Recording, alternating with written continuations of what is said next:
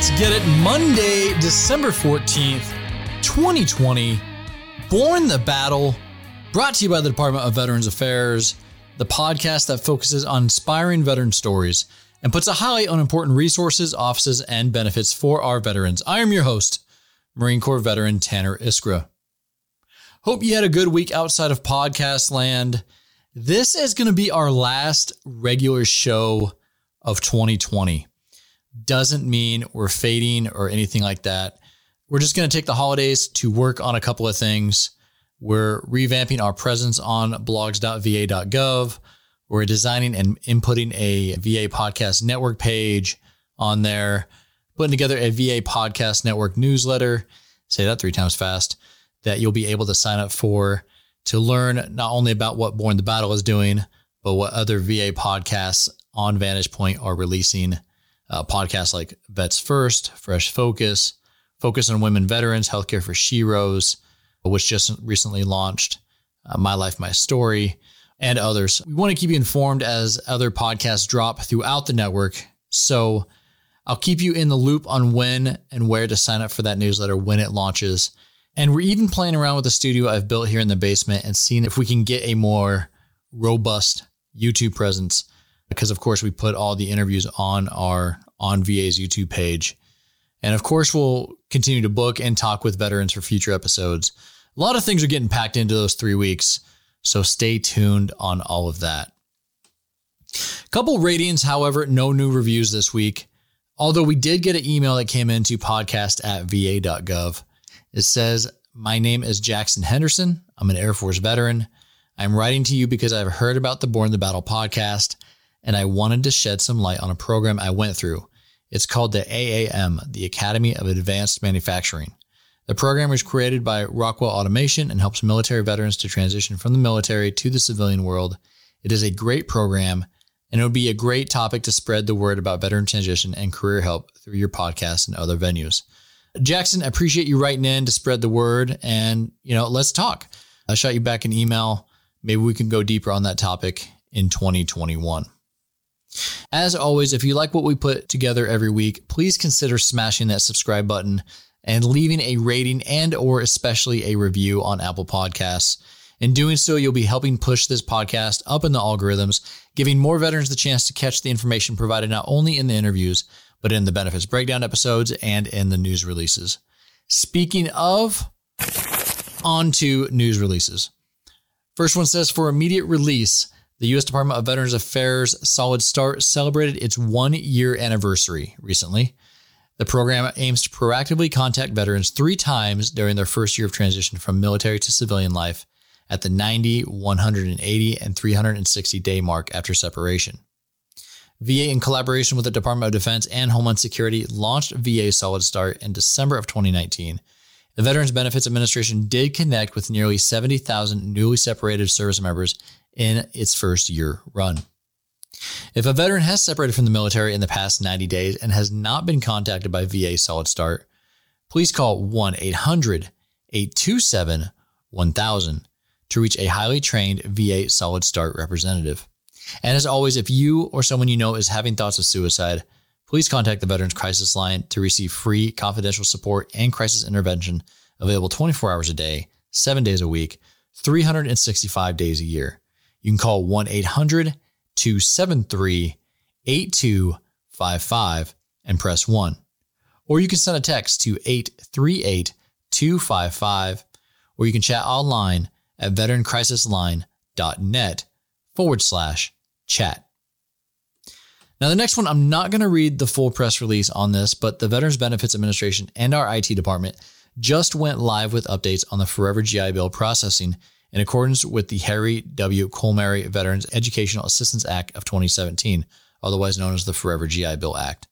So the IT update now reflects the Forever GI Bill changes that happened in 2017, which were the removal of the expiration of benefits for those who served on or after January 1st of 2013.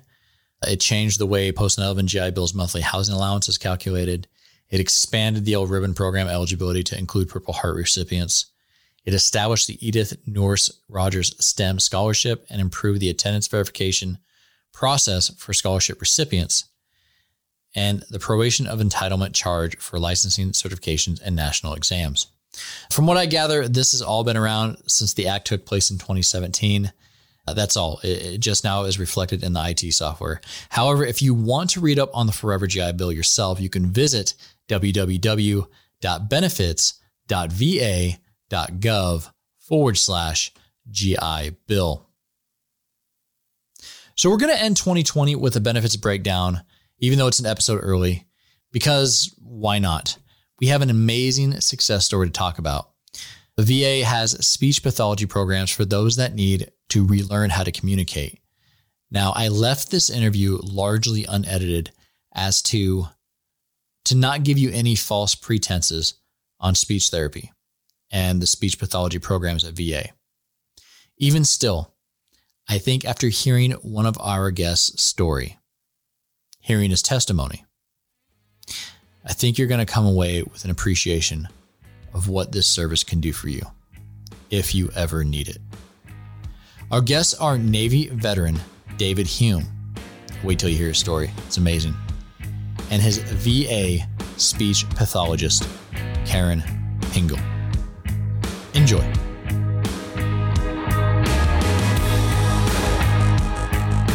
Well, first of all, uh, Dr. Pingle and uh, no and doctor, Dave. no doctor, no doctor, no doctor, no doctor. Okay, okay.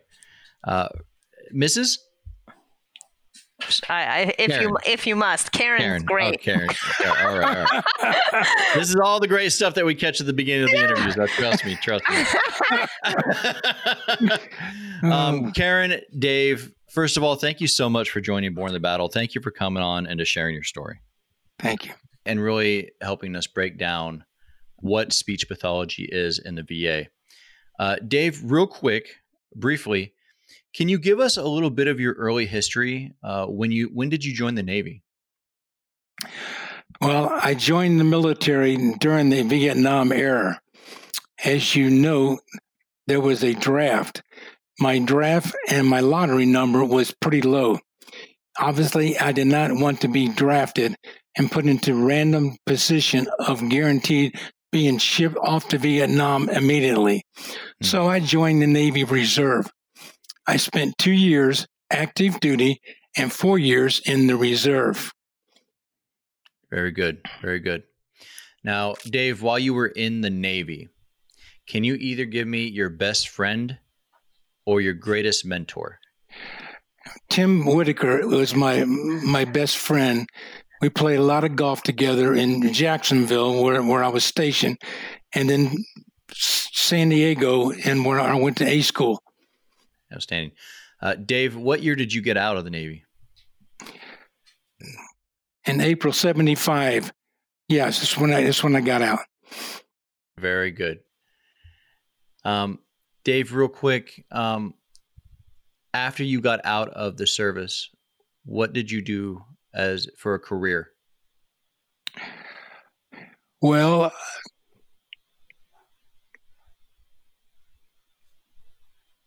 all right. Here's the, all right, what I did is um, I um, when I graduated from college, I was still in the reserve. When I graduated from college, I wanted to be an entrepreneur. So I worked my my my my business for several years. I never really had a job, so Mm. I was in the lawn maintenance business and landscaping, and the network marketing business, and um, but but my main interest was in in my early 1950s when I was in 50 years old. My wife and I started a farm, a hydroponic farm, Oh wow! and that's a long story. Go ahead and tell me. Go ahead and tell me. Okay, well then, um, well then, um, well, You you can do it, Dave. You can do it. Just Yeah. take your time. You can do it. I've got it, something prepared, but I, I have. It was in the Kathy. I sold my I sold my land, my lawn maintenance business, and my landscaping business, and Kathy was a sailor. I said was a um, She was a secretary for 30 years in Tampa, Florida, legal secretary.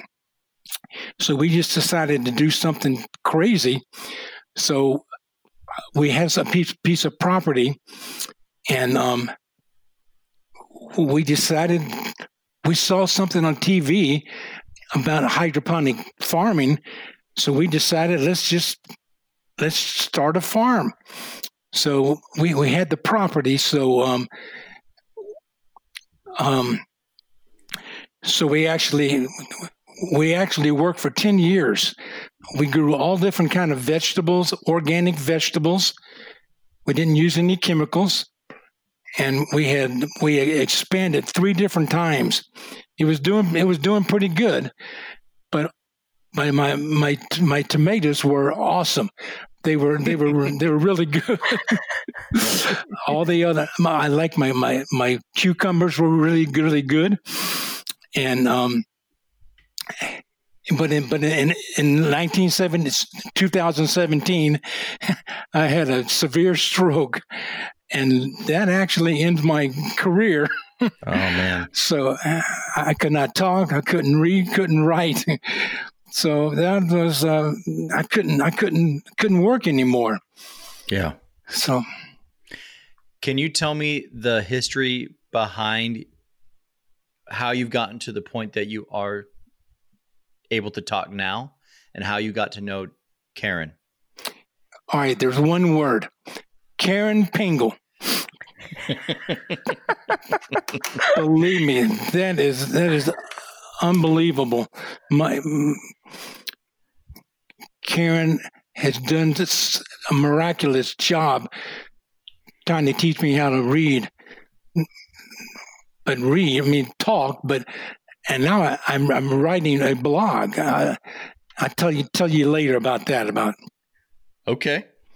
I, I've got a, a nice, a, a nice four or five pages how how I had my uh, my I had my stroke. Okay. All right, here we go. I had my annual checkup at the VA eye clinic. My test was scheduled for Wednesday, February 1st, 2017. Before the test, I noticed my peripheral vision on my right hand side was different. My wife, Kathy, seemed a little concerned, and so we talked about this problem. Since I was going to the eye doctor on Wednesday, I see the I see the doctor at then. I see the doctor then. After we checked in, we waited 45 minutes for the nurse to dilate in my eyes and 45 minutes to see the doctor. The eye clinic is always busy. We have many veterans that have eye problems. When I was in, when the, the eye doctor was examining my eyes, he noticed something wrong in my vision. He said, There's a neurological change in your eyes he recommended going to the ER that day. Of course, I tried to talk him out of going to the ER. ER, as we talked about the problem, the doctor said, if my dad was in the room today, I would tell him the same thing. So I agreed. As we drove to the ER, we talked about the conversation with the doctor. I knew I knew Kathy was concerned, and I was a little nervous myself. When we got to the ER, we told the doctor what happened at the eye doctor. They decided to admit, admitted me to the ICU. When we got there, the nurses were friendly and patient with me. When I got to my room, it seemed everybody was overprotective of me. The room was a little different than a normal room. As I looked around the room, they had a lot of machines that measure my blood pressure, my heartbeat, and whatever they could monitor. When I kissed Kathy goodnight, I said, I'll be all right. Don't worry. When we got home, I knew Kathy would be praying for me, and I needed it. The following day, I had a, an MRI test. On the MRI test, on the following day, Kathy was almost finished working at the farm. That's another story. I, I talked I talked to Kathy on the phone, and she said, I'll see you in a few minutes. A farm was about 20 minutes from the VA hospital. As I walked to the Kathy, as, as I walked, as I waited to, for Kathy to arrive, all of a sudden I felt a little dizzy and I was very disoriented. My nurse said, Are you okay? Another nurse said, He's having a stroke. Call the supervisor. But I was already in another world and I was scared to death. Hmm. The nurses were frankly doing whatever they do when someone is having a stroke. When the doctors arrived, they began asking questions. What is your name? Do you know where you are? Can you can you move your arms? How about your legs? As I tried to answer the questions, I realized I could not talk. Hmm. I was in I was in dire, dire in trouble. As I as I could all I could do was pray, God help me. I I noticed my wife was in I noticed my wife was in the room and I don't remember how she got there. Since I do not since I could not talk, all I could do was make eye contact with her. Mm. When the when she when she went wherever she went, I followed her eyes as as as I watched her expression on her face, I knew my wife was in shock. Now think about this terrifying situation. I have a major I was having a major stroke and my wife was watching it unfold before her eyes. I can't imagine how she felt, and unfortunately, she couldn't help me. When the drama ended, I guess I was in stable condition. I thought about what's next. Am I going to be a vegetable for life? Mm. As the nurses began taking care of me, I knew it was going to be a long, scary night. The night that night I could not sleep. Did I have a did I have a stroke or was I dreaming? I did not think about my stroke and my long, painful recovery. Every hour, the nurses were checking on me. How do you feel? Do you need anything? I thought they were trying to see if I was alive.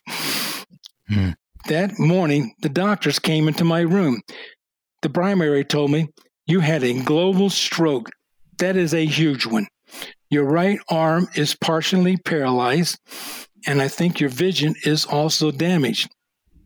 The reason you can't talk anymore, you have aphasia. They said it's too early to diagnose your arm and your vision. One of the doctors said speech therapy will help the aphasia. Since I cannot talk anymore, I could not I could not ask you any questions. Wow in in in ICU, I I I couldn't do anything for myself. My right arm, my right arm improved, but luckily it was not paralyzed. My stroke damaged my my stroke damaged my vision, but I can live with that, even though I can't drive anymore. When you have a big stroke, anything can happen to you. I suppose I was fortunate and blessed, and it could have been a lot worse. On the third day, one of the nurses said, You look bored. Another nurse said it was the supervisor. Hmm. Ask you, ask you, ask you, would you like to walk a little with a walker? I thought that was a good idea.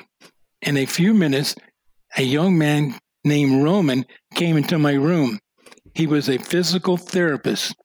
He had a walker for me to use. I needed a supportive strap to support me upright. When the when the when when we hooked when we hooked up when we, we got hooked up when we got hooked up, Roman said, "Are you ready to walk?" My first step were very slow and deliberate. We talked down the we walked down the hallway near where the nurses hang out. In a few minutes, I told Roman I was tired.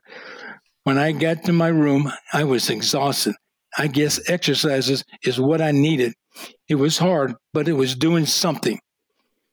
The following morning, Roman was ready to go, and we started to walk. Roman said, Let's not use the strap today. When we got to the hang of it, without the strap, I felt comfortable. Roman said, "Be careful! Don't fall your don't don't fall and break your hip." That's all I needed. I spent six days in the ICU. Kathy came to visit me two times a day. She became my pillar of strength. Hmm. I I need to I need to say something about the nurses that work in the ICU. Being a nurse in the ICU is very difficult. Some of them patients, most of the patients are critically ill. When something happens to your patient, you must have a quick thinking personality. Everything happens in seconds. You need to be compassionate, polite, and very patient with your patient. With a guy like me, I couldn't talk, but the nurses were great. Thank you, girls. You did a great job. I'm still alive and I'm ready to go. Finally, it was time to go to the general population, the regular medical floor. My new room had four beds and it was tiny and cramped. I realized I was spoiled in, in the ICU. But I have to say that the Tampa VA is building a brand new bed tower, and every patient will always have their own room. Wow. That's pretty awesome. Yeah. I, I spent um, I spent my time watching old movies and sports, mainly golf. There was no no therapist to walk with me, and I missed that. I had plenty of time to think about my stroke and my future. At my time, at this time, all I could do was take one day at a time. I prayed God had a purpose to give me a stroke at this time.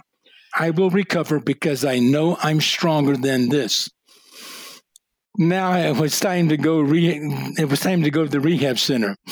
The official name is the Polytrauma Rehabilitation Center, located in the VA hospital.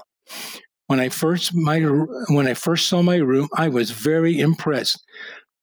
The place reminded me of a hotel suite. You have a single bed, a bathroom with a shower, and there was a study to do my homework. The meals were served at 6 a.m., noon, and 5 p.m. sharp.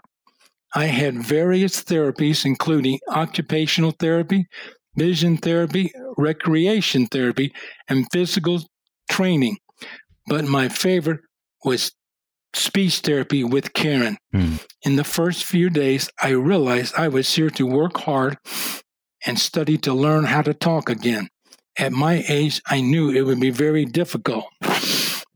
When I was in the rehab center, every night I thought about my situation, about how my, my life would be changed as a stroke survivor.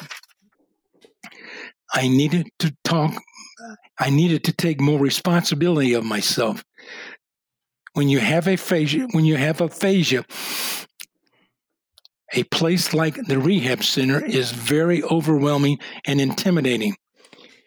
When the nurse and the, even my therapist were trying to communicate with me, I was totally lost. I could hear what they were saying, but I didn't understand it. To me, it seemed like my whole world was going too fast and I could not catch it. I felt like I was driving my car on the interstate and the other drivers were going 70 miles per hour mm. and I was going 15 miles per hour. Be- before my stroke, I was a fast talker. Now it seemed everybody was talking like an auctioneer. As I watched TV or a movie, I felt like the videos and the sound are out of focus. Mm. But still, I can't under. I even even that even this this even this this. I still can't understand most of it. Maybe twenty or twenty five percent if I'm lucky. One night, I was thinking about my challenge and my new life. I started to feel pretty down about myself almost depressed. My homework was too hard. Excuse me. My homework was too hard, and I didn't realize and I didn't really understand it. I knew that the stroke I knew other stroke survivor could develop a bad attitude, get depressed, want to quit. I asked I asked myself, why me? When my self-pity party was run out of gas, I realized everybody was bad day. Everybody has a bad day in the hospital. It would get better. Mm. I needed to get tough. I used to say that in football when I was in high school football. the following night, as I was going to sleep, I heard a voice in my head. The voice said, Relearning to talk again is very difficult. It will take a long time. My mystical voice said, How can you eat an elephant? One bite at a time. That's right. This is a marathon, not a sprint.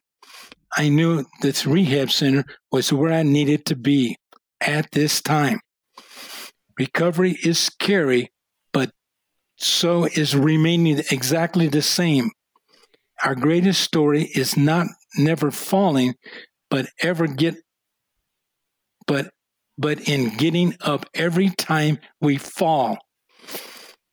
Let me tell you a puzzles, puzzling story about aphasia. When I was in rehab, I knew two words yes and no. One day I said the word baby. I just said said it. The goodness, I thank goodness it was not a curse word. How would I explain that?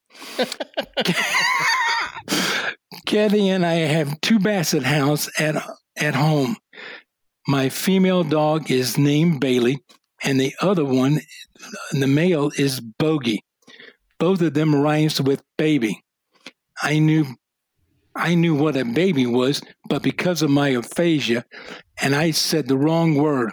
But at least I said another word besides yes or no. I used the word baby as a noun, a verb, or an, even as an adjective in my sentences. When Kathy would ask me, What did you have for lunch today? I said, Baby, baby, and more baby. I. I tried to make sentences using the word baby. My therapists were the only people who understood what I meant. The word baby lasted about four or five days, but it was funny at a time. When you have aphasia, your brain can play tricks on you. When I graduated from high school, I was in, in co- and when I went when I graduated from high school and college, I was a C student. I thought I was killing time to graduate. When I was in the fourth grade, all of the other kids took an achievement test. My mother told my mom, "Your your son is smart and a little lazy, but maybe you could talk to him, and perhaps he might get motivated in school." Well, I guess I was too low, too lazy, and quite young. After all those years, I needed a severe stroke and aphasia to get motivated to succeed in school. believe in my believe in yourself and you're halfway there. I believe the magic formula was in the rehab center, speech therapy. I was very fortunate to have a professional speech pathologist. Her name is Karen Pingle. When I first met Karen, I could immediately sense her self confidence and her deep understanding to teach me how to, to talk again. In the beginning, my damaged brain refused to focus on what the therapist was, was saying. I can't believe how patient was with I can't believe how patient Karen was with me. I didn't have the when I didn't have the answer to the when I didn't have the answer to, to the questions she was asking me, I made a weird expression on my face. Eventually, Karen knew how to read my expressions and occasionally my mind. That was a little scary. As a teacher, she was very cautious and protective about saying anything that would embarrass me or even the other patient she had. Karen is a very considerate and teacher and, and her and her students and the other teachers. The rehab center was her baby. She would say to the patients, Are you happy in the rehab center? How are the graduate students treating you? How can you how can the rehab center improve your life? Karen was not just a great teacher, and she could be a close friend, a cheerleader, and a person who cares about your health. And in my in my in, in my case, she became my garden angel. Hmm. That's that's true. Now, how did I? How did? Now did? Now, how did Karen teach me how to speak, read, and write again? Karen was so committed to heal to, to me and my healing.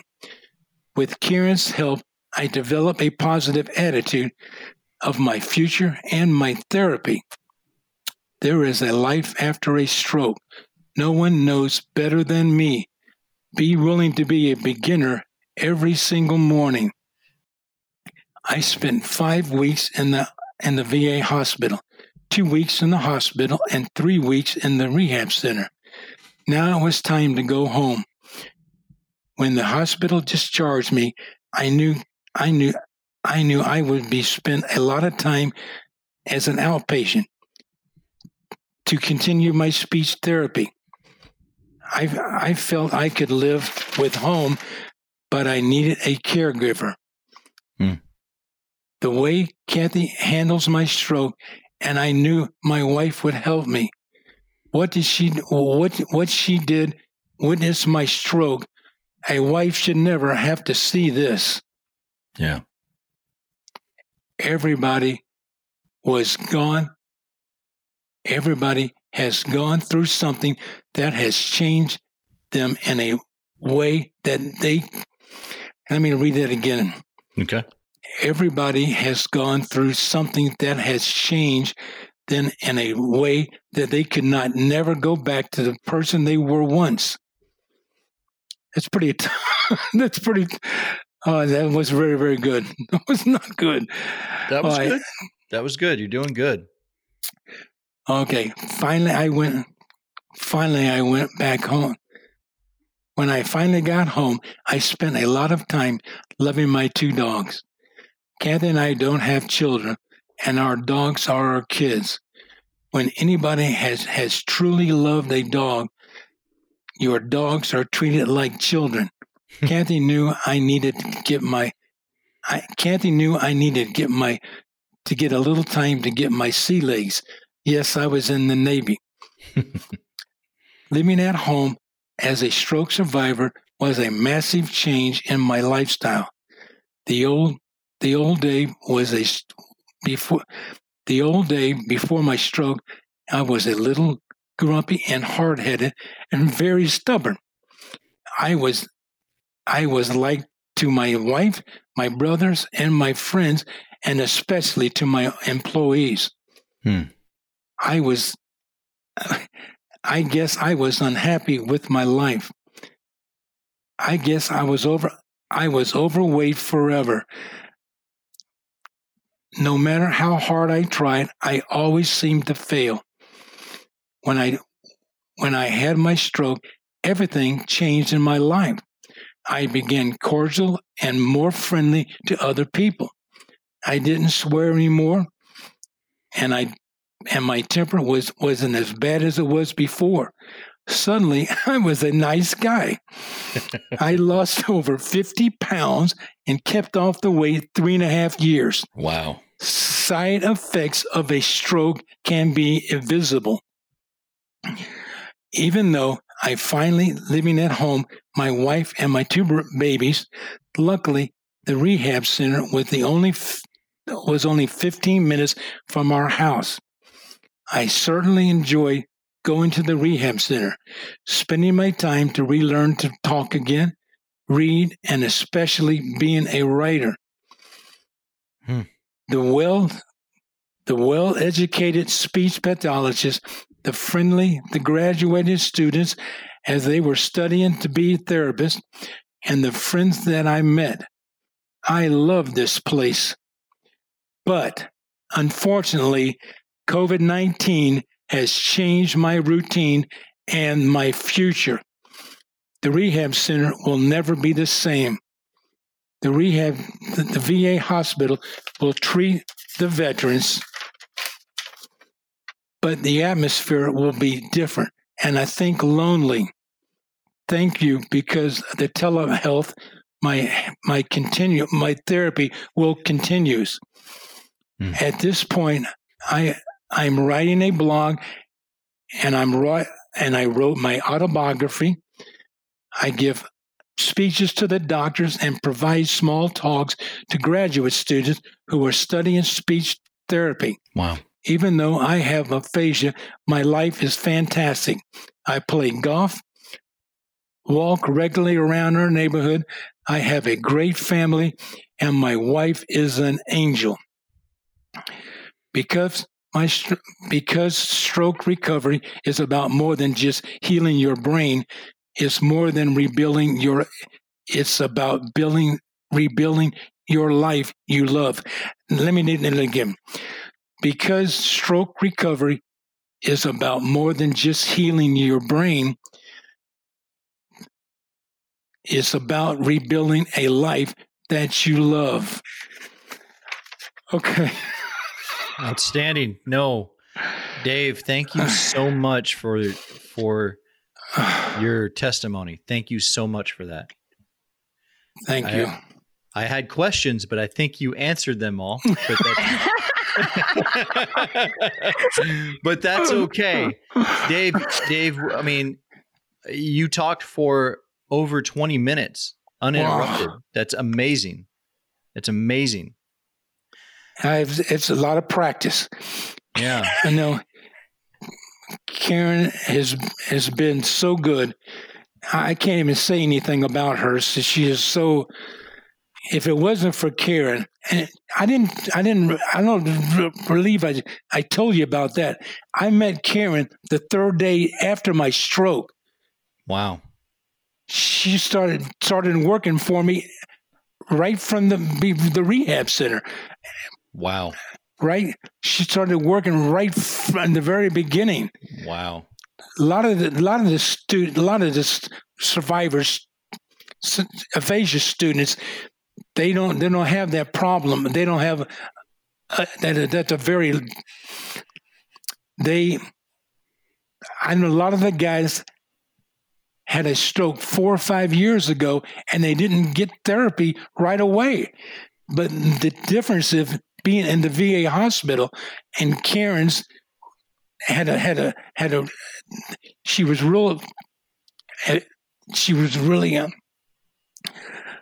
oh okay That's so okay. when I, when I have to talk something like like like off the cuff it's tough man no worries. No worries. I, I think I understand that she was right on the ball. oh gosh Right, right, right in the beginning. no when i when i say i was a guardian angel Yeah. she has become a, of three and a half years she's become a close friend not just a teacher she is i just can't Yeah. I just, I, she is just that. That is why Karen is the, is the head of the of the speech pathologist. She wasn't just a speech pa- pathologist. She's the boss. She really is the boss. And that's why I talk about the other teacher. She's very polite to all of our other teachers and all the students. She she is really no. She knows what's what she knows. She's been one for twenty years at the at the speech pathologist, and she she does a lot of other things too. She's very multitasking. Very good. Very good. And Um, soon, Dave, I don't think my headphones are going to fit because my head might get so big it might pop. yeah. That's very Well, good. you No, you deserve it. Believe me. Well, Dave, th- that was an amazing testimony that you gave. You know, um, I'm going to talk to Karen for a little bit, if that's okay, just for Okay. just a, a little bit here. Um, Karen, we just heard Dave talk, uh, give his whole testimony about, you know, before he only knew three words: yes, no, and baby, Mm. and he just talked uninterrupted for over 20 minutes. Um, give me a little history behind speech pathology, the speech pathology program at the VA. How did it come to be, and how did you come to start helping people like Dave? Sure, absolutely. So, you know, the the James A. Haley Veterans Hospital um, has been around since 1972. So the hospital itself is certainly not new. Um, it has changed quite a lot over the last several decades, um, but it's really dedicated to improving the health of the men and women who have really proudly served our nation. And it's the our Tampa VA is one of the most complex healthcare facilities in the VA system. Yeah. Um, we are one of five polytrauma facilities out there, um, and we're really truly the busiest. Uh, we are fortunate enough to be able to serve, oh gosh, more than 100,000 veterans that live in like a four county area around us.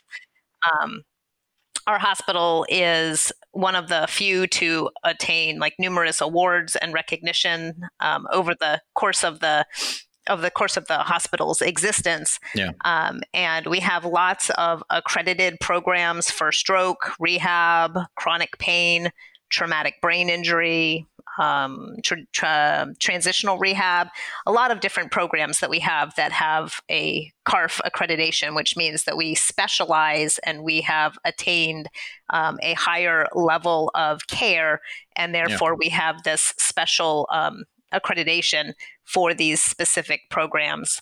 I think it's important that um that we actually kind of share the uninterrupted version because it, it does show that it is a work in progress, but it's also look how far he's come. I told him that as well. I completely agree. You know, I'd like to be able to include some additional education for the listeners about really what is aphasia. Um, Yeah. As you know, there are lots of people out there with this that they people may have come in contact with individuals with aphasia and they're just unaware. Um, but Okay. I've well, let's told, go. Let's go. Let's let's go there. Let's go there real quick, uh, Karen. What is aphasia? Because he talked about it a lot in his in his in his testimony. Yeah, it's really important to us that we teach individuals um, when they're going through speech pathology services about what is wrong with them. What is the main disorder or the problem that we're working on? Because, of course, in order to improve it, you have to truly understand it and be able to talk about it. Yeah. So, communication, which of course we're doing now, we do all throughout our lives, really involves a lot of different things like listening and understanding, speaking and gesturing to express your thoughts or ideas. Sure. Of course, we have reading, writing, and then something called pragmatics, which is kind of like social communication. It's like when people look at you and go, Oh, you look great today. And then they look at you and they go, Oh, you look great today. Body language, inflection. Yeah. Exactly. They said the same words, but of course it means something different. Um, and in this huge communication system, we have speech, which is like the motor act of communicating. So it's how your mouth and your lips and your tongue and your voice come together to make each of the different sounds that we then put together to form words and sentences. Yeah. Then there's language, and language is like the symbol system that we use. So we put together the words, the the rules are put together. Uh, the words are put together with rules in order to form these very complex sentences. And with aphasia, it's a multimodal language disturbance, and it always happens from some type of brain damage. So it could be a traumatic brain injury, like a car accident, or in the case of many of our active duty service members, they may have been, you know, injured and um, shot. You can have aphasia from that. You can also have aphasia from cancer, brain tumors, Wow. even infections. So anything that can cause damage to the brain. And in Dave's case, as he mentioned, he had a pretty significant stroke. So aphasia can occur when a stroke happens on the left side of the brain. Usually, that's where language is housed. It can occur in very special people in different parts of the brain, but usually it's a left sided brain injury. Um, it can happen at any age, but most people that have aphasia are in their middle to later years. And the people that I would say about 80,000 or so new people acquire aphasia every year. So it's mm. estimated that a million people in the US have aphasia right now. And aphasia, like everything else, sort of ranges in severity from the very severe, which is global, which Dave mentioned at one point. And somebody with global aphasia literally understands almost nothing, nothing that they hear, nothing that they read. They are not able to say very much at all. Sometimes they can make some sounds, but sometimes they can't even do that.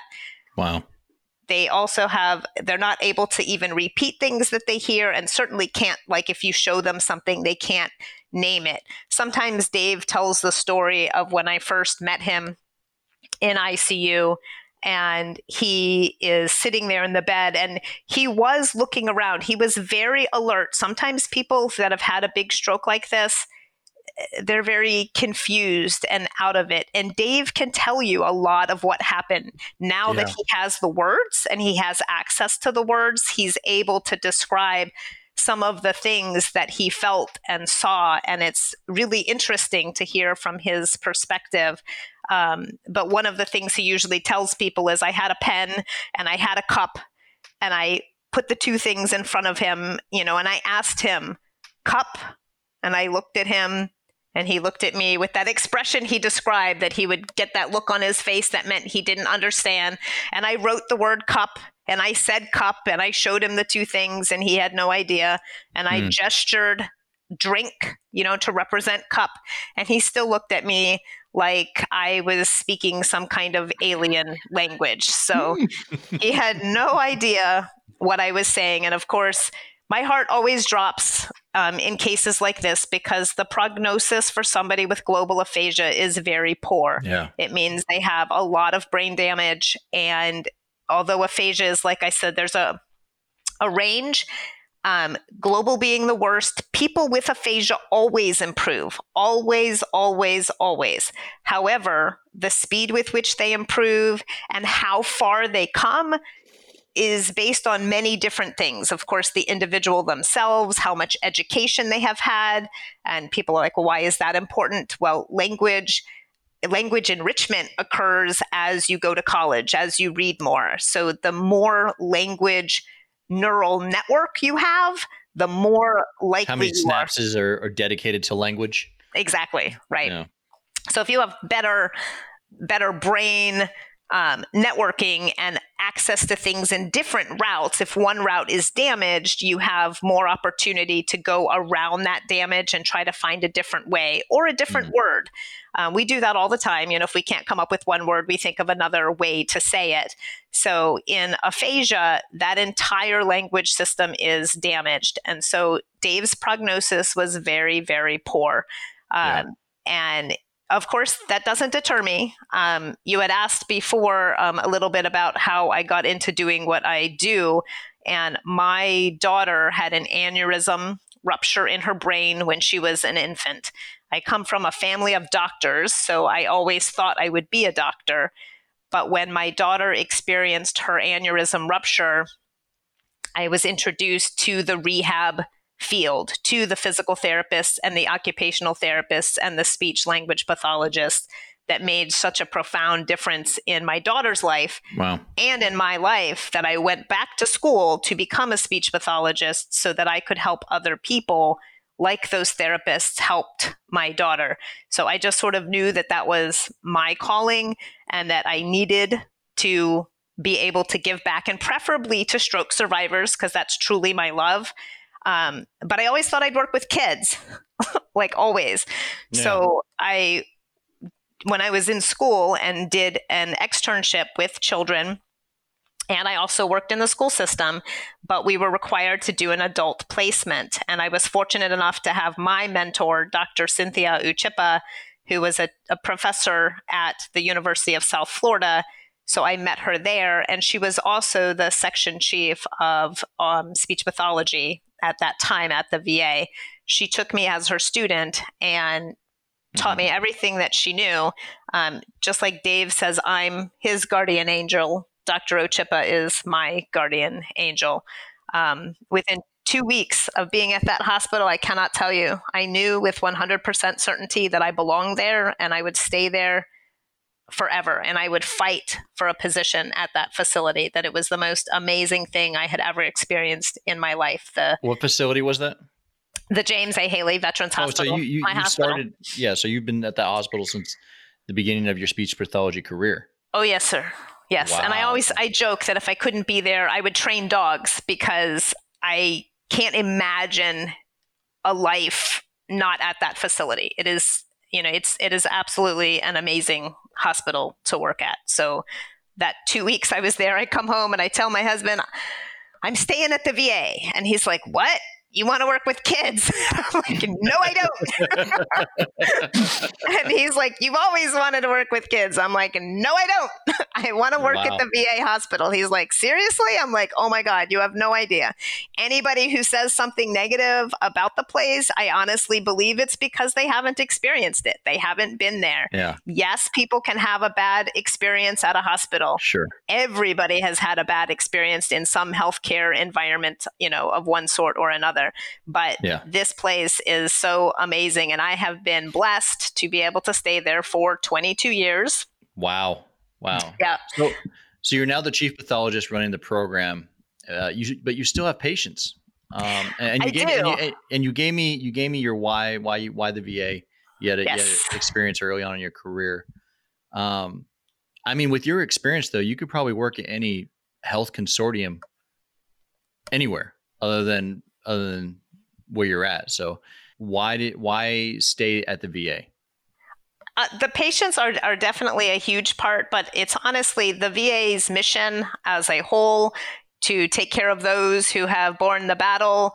Um, that I honestly believe is is super important to me. It's something that is very meaningful to me. But the way that our VA system of care operates, that we can provide the services to these individuals as long as they benefit and it is deemed medically necessary. So, in the real world, so outside of the VA, Dave would have had 16 speech pathology visits. 16. Dave, on average, received between, and it, it varied, uh, you know, based on his um, point in recovery, but yeah. Dave received anywhere from two to four and a half, five hours of speech therapy a day. Dave would have gotten 16 hours of speech therapy in a year in the outside world. Dave would never be Dave today if he had not served his country. He just, it, it would have been impossible. He would not have been able to get the support and the services that he needed. And I keep my patients, yes, because I love them. Dave knows that. Dave loves me, but I mm-hmm. love Dave as well. I love, I, I, can't imagine my life without them. As section chief, I have the ability, if I wanted, to be 100% administrative, um, but I yeah. cannot. I cannot live without them. They, they make my life meaningful. They really help me um, truly gain purpose in my life. So they feel I give to them, but they give to me equally. Outstanding. It's outstanding to hear. Um, uh, you are the chief pathologist. Can you, real quick, briefly, can you give me a, a brief history behind the speech pathology program at VA and how it came to be? Is it just at James Haley, or is there are there other places that veterans can go? No, the speech pathology program exists nationwide, um, just like physical therapy or occupational therapy. It does vary from hospital to hospital as far as how many speech language pathologists are present. And some of the facilities in the more rural areas, they don't have a speech pathologist that is there full time. They may have a traveling speech pathologist that works at several VAs. And sometimes, um, you know, they, now that telehealth is such a big uh, modality, we are able to access some of the veterans in more rural areas that way. But speech services are available at all of the, or I can't say all, but at most of the VA hospitals throughout the nation. Um, but either but, way, they if, if, if it's needed, they can get it through telehealth now. That's that's oh, incredible. Oh yes, Yes, yes. Telehealth has really changed a lot of what we are able to do. Um, we, our service, the Tampa Speech Pathology Department, has led the nation in telehealth visits for many years now. So we were very early adopters. Again, Dr. Ochipa is very forward thinking and yeah. she saw the writing on the wall and she helped us get into this nearly 10 years ago now. So we've been doing telehealth since the beginning. It has changed and morphed into something far more amazing. Originally, you could only do it to uh, a CBOC, you know, a community based outpatient center, which yeah is better than having to come to a main facility. However, not nearly as good as what we can do now, which is straight into the home. Um, and for yeah. people like Dave with aphasia, trying to even log onto a computer yeah, and that's another story, right, Dave? Log on, onto the computer, um, access email, do all of that is very difficult. So we have the ability to give these veterans a dedicated tablet. It's like an iPad, but it's in a special protective case. Um, but we're able to issue them to you know to the veterans that need them for free. Um, it comes with its own internet. They don't have to have any expenses. Wow. And all they have to do is once they get into the tablet, and that even having to put in the password can be very challenging for people sure. with aphasia. Dave sure. can tell you it's we spent weeks, many sessions learning how to do this initially. Um, and I'm sure his wife can tell you that sometimes he still gets a little flustered. oh, yeah. but you just push a button. If he just pushes the button, he can automatically connect to us, there's a special link. It's a static link, so it doesn't change. Um, yeah. Only available through these special tablets. Um, so that's really changed the ball game for us and being able to provide speech pathology services uh, to our veterans wherever they may be. Um, also, our active duty service members are benefiting from this because they may be stationed down at MacDill. They may require services on their lunch break. They're able to go to their car. They don't have to come all the way out to the facility.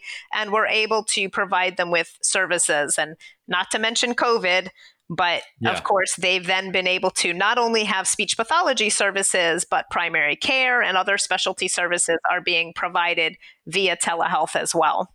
That's outstanding to hear. Um, who who's eligible for speech pathology services? Any of our veterans that are eligible for our health care. So if they are enrolled in the Veterans Healthcare System the, through the Veterans Health Administration, any person is eligible to receive care. We are a consult based service. So what that means is usually we get referrals from primary care providers or specialty providers like um, uh, ear, the ear, nose, and throat docs or pulmonology, sometimes from other therapists or uh, registered dietitians. They can send us consults as well. So we don't see all veterans, but we just see the veterans who have some need in their yeah. speech, language, cognition, or swallowing um, also voice we do voice and we also do assistive technology we have a speech pathologist who is dedicated. She has her assistive technology um, specialization, and she helps the veterans learn uh, to use technology to benefit them, whether it's um, like in Dave's case, our assistive technology specialist, Talina Cadill, taught him to use his laptop as well as special software called Grammarly, which helps him d- oh, to yeah. write and put things together and recognize, you know, help him recognize Shoot. better ways to say things. Shoot, grammar really helps me uh, on the internet. Um, no, we broke down the assistive technology program with Ursula Draper, I think, uh-huh. back in uh, episode 160. So if anybody wants to check out what assistive technology can do for your veterans, go ahead and check that that episode out. Um, you know, it's funny we were t- you were talking about the the it's funny that you're talking about the iPad. I was wondering as he as you were talking about that, I was like, well, then getting on here on this interview platform that we use for Borne the Battle, that was must have been an exercise in itself. You know, just just getting here to the interview using the internet with Dave. Dave has come a long way. Yeah, no kidding. He's come a long No way with his computer use. I, I do think that if we had a camera at the house, I'm sure that his wife, Kathy, it might be there some days like wanting to pull her hair out because, you know, we've done something 50 times and Sure. then it gets a little screwed up. But uh, Kathy Yeah. helped him get on today to make sure that everything was smooth and he didn't have any glitches. He was nervous enough to share Sure. his story. No, outs, outstanding, outstanding.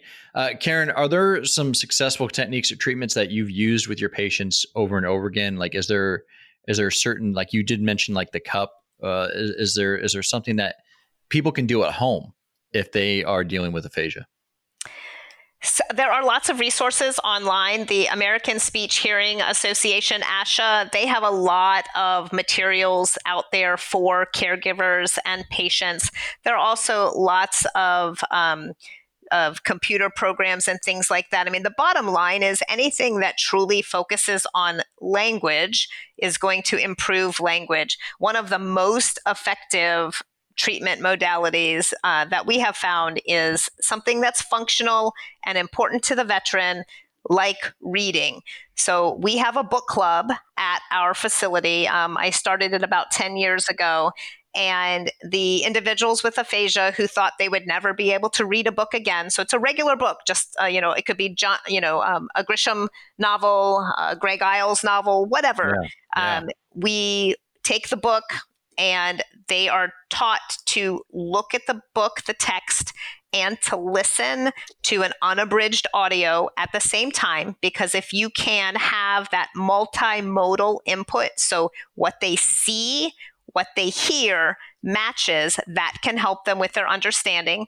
It also improves speed of processing. So if you think about what Dave said about when, you know, the way he processes things when he he felt like he was on the highway going 15 and everybody else is going 70 Yeah, even though he could hear it, he was always a little behind in understanding. So, book club really helps to um, improve processing speed as well.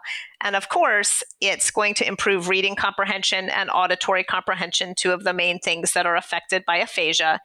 They have homework. So, either myself or my graduate students spend many, many, many hours literally rewriting these novels into aphasia friendly words. wow. The sentences are all redone so that they have very few prepositions, very few strange grammatical or syntactical structures, because that can be very challenging for people Sure. with aphasia.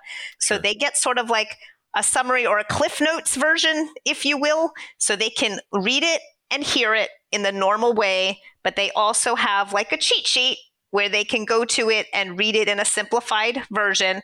We break out the vocabulary words, so there's pictures um, with a definition, and all again aphasia friendly. And That's then amazing. Now, are, are they just bringing you books, or are you just picking books? So I get the input from the veteran because remember, this is all very veteran centric. It's Yeah. about what's important to them. Now, I will say it's a democracy in my group, so we take Yeah, a you- vote. Do you, want can't be this? doing you want- can't be doing every single book that everybody wants to do. That's a, that's but that's amazing that you have that. It's it's incredible. Yeah. We, and it's it takes a lot of time to um, redo this, but we have multiple levels, so it's not just one size fits all. So it's very customized to each individual veteran. And Dave is a really good example of starting at the bottom and the easiest summary and the easiest questions. And now Dave doesn't even need the summary, and Dave can write up to three sentences to answer each of the questions. He can answer the discussion questions. It's a um, the materials really range and are able to suit the veterans based on um, their current ability levels. So we modify it and it gives them an opportunity to come to group and they can practice their talking and their conversation skills and they have you know conversations with each other gives us all a shared topic to discuss so again aphasia affects understanding what you read what you hear your talking and of course your writing and so book club gives you a comprehensive way to do all of those things in a normal person activity so there's nothing better out there than doing something like that Outstanding. Uh, Karen, what am I missing in, in pathology or how your program provides service to veterans? Am I missing anything? Don't give a don't give a idea don't don't give her an idea about getting a, the um never mind No, no, no, no, no, Dave. Go ahead. Say what you're going to say. I, I I want you to be a teacher. I don't want you to go to the, the, the, the, the military. I mean, the I know I don't want to be a I don't want to be a teacher. I mean, I want you to be a teacher, not just a, a, a, a complete complete boss. so did you get that dave is is worried so especially when i told you know some of my my prize students that i was taking this promotion the looks on their face was they were quite fearful they Sure. they did not they did not want to lose me i assured them that i wasn't going anywhere that i would still be here for them as long as they needed me that that was very important to me Yeah. um, so he's worried because you said with my experience i could go wherever so he doesn't right. want giving any ideas to me I can, about I leaving can I can tell you, Dave, she's not going to leave, buddy. no Uh, I'm very dedicated. My boss used to laugh and she she would my cuz I'm so enthusiastic. I'm I'm Yeah. I love work. Every day I go to work and I'm happy although now I work from home it's and see all the patients virtually. But uh, you know, it's it's Well, one of those hopefully that won't be. Hopefully that won't be forever. Hopefully that won't be forever. it won't be it won't be but i'm i wake up and i love my job. I love working with all of the speech pathologists all of the staff at the hospital and of course all of our very special patients. Um, i i love it. I'm truly happy to be there every day. And my boss used to say well wait till you've been here five years. And i would go it's been five years. And then she'd say okay wait 10 years. I'm like it's been 10 years. And she's like how about 15 i'm like it's 15 and i am still so happy she's like okay never mind so 20 years i'm still so happy it's it is amazing it's amazing to be able to love what you do love where you do it and love who you work with there's no greater gift I can already tell you that the VA and and people like Dave are very happy to have you on, on the team.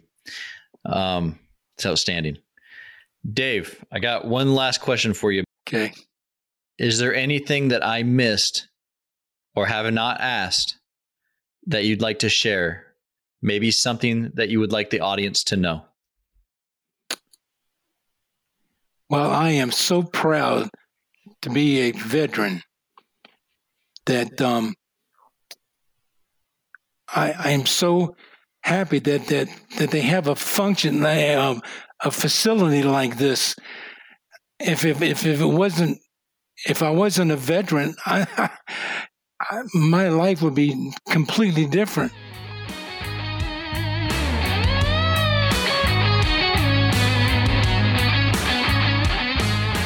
The VA does a very good job on the medical side. I don't know of anybody that has any complaints. My primary care doctor is probably the best doctor I've ever had in my life.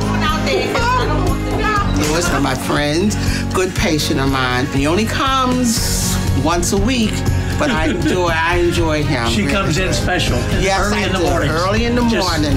For me. That's exactly why I choose VA. Choose VA today. Visit va.gov.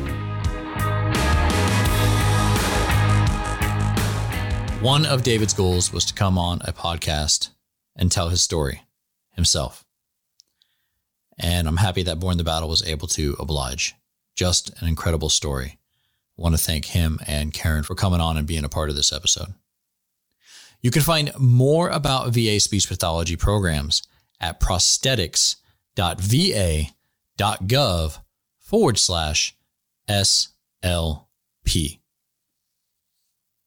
Our Borne the Battle Veteran of the Week is Air Force veteran Brigadier General Chuck Yeager, who recently passed away on December 7th of this year at the age of 97.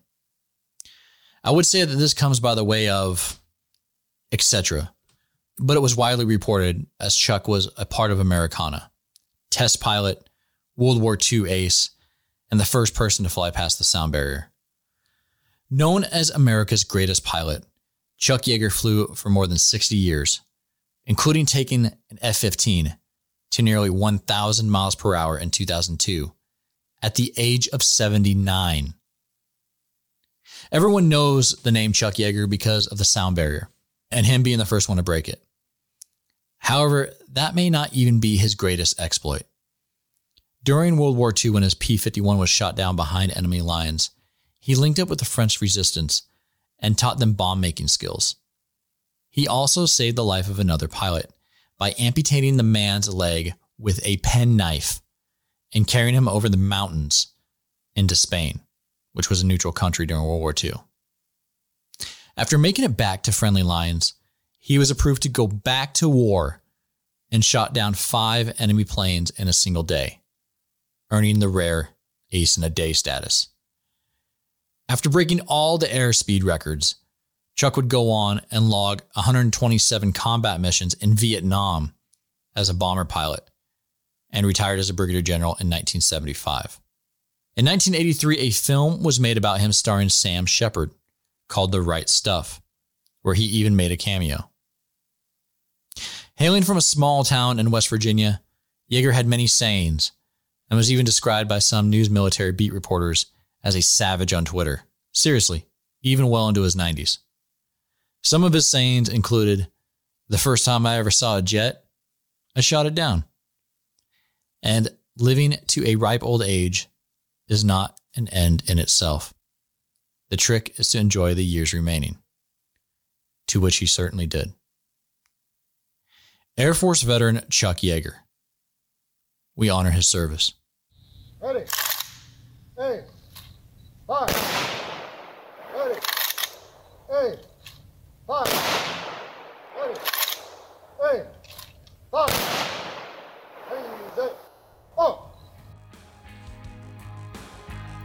That's it for this week's episode. If you yourself would like to nominate a Borne the Battle Veteran of the Week, you can.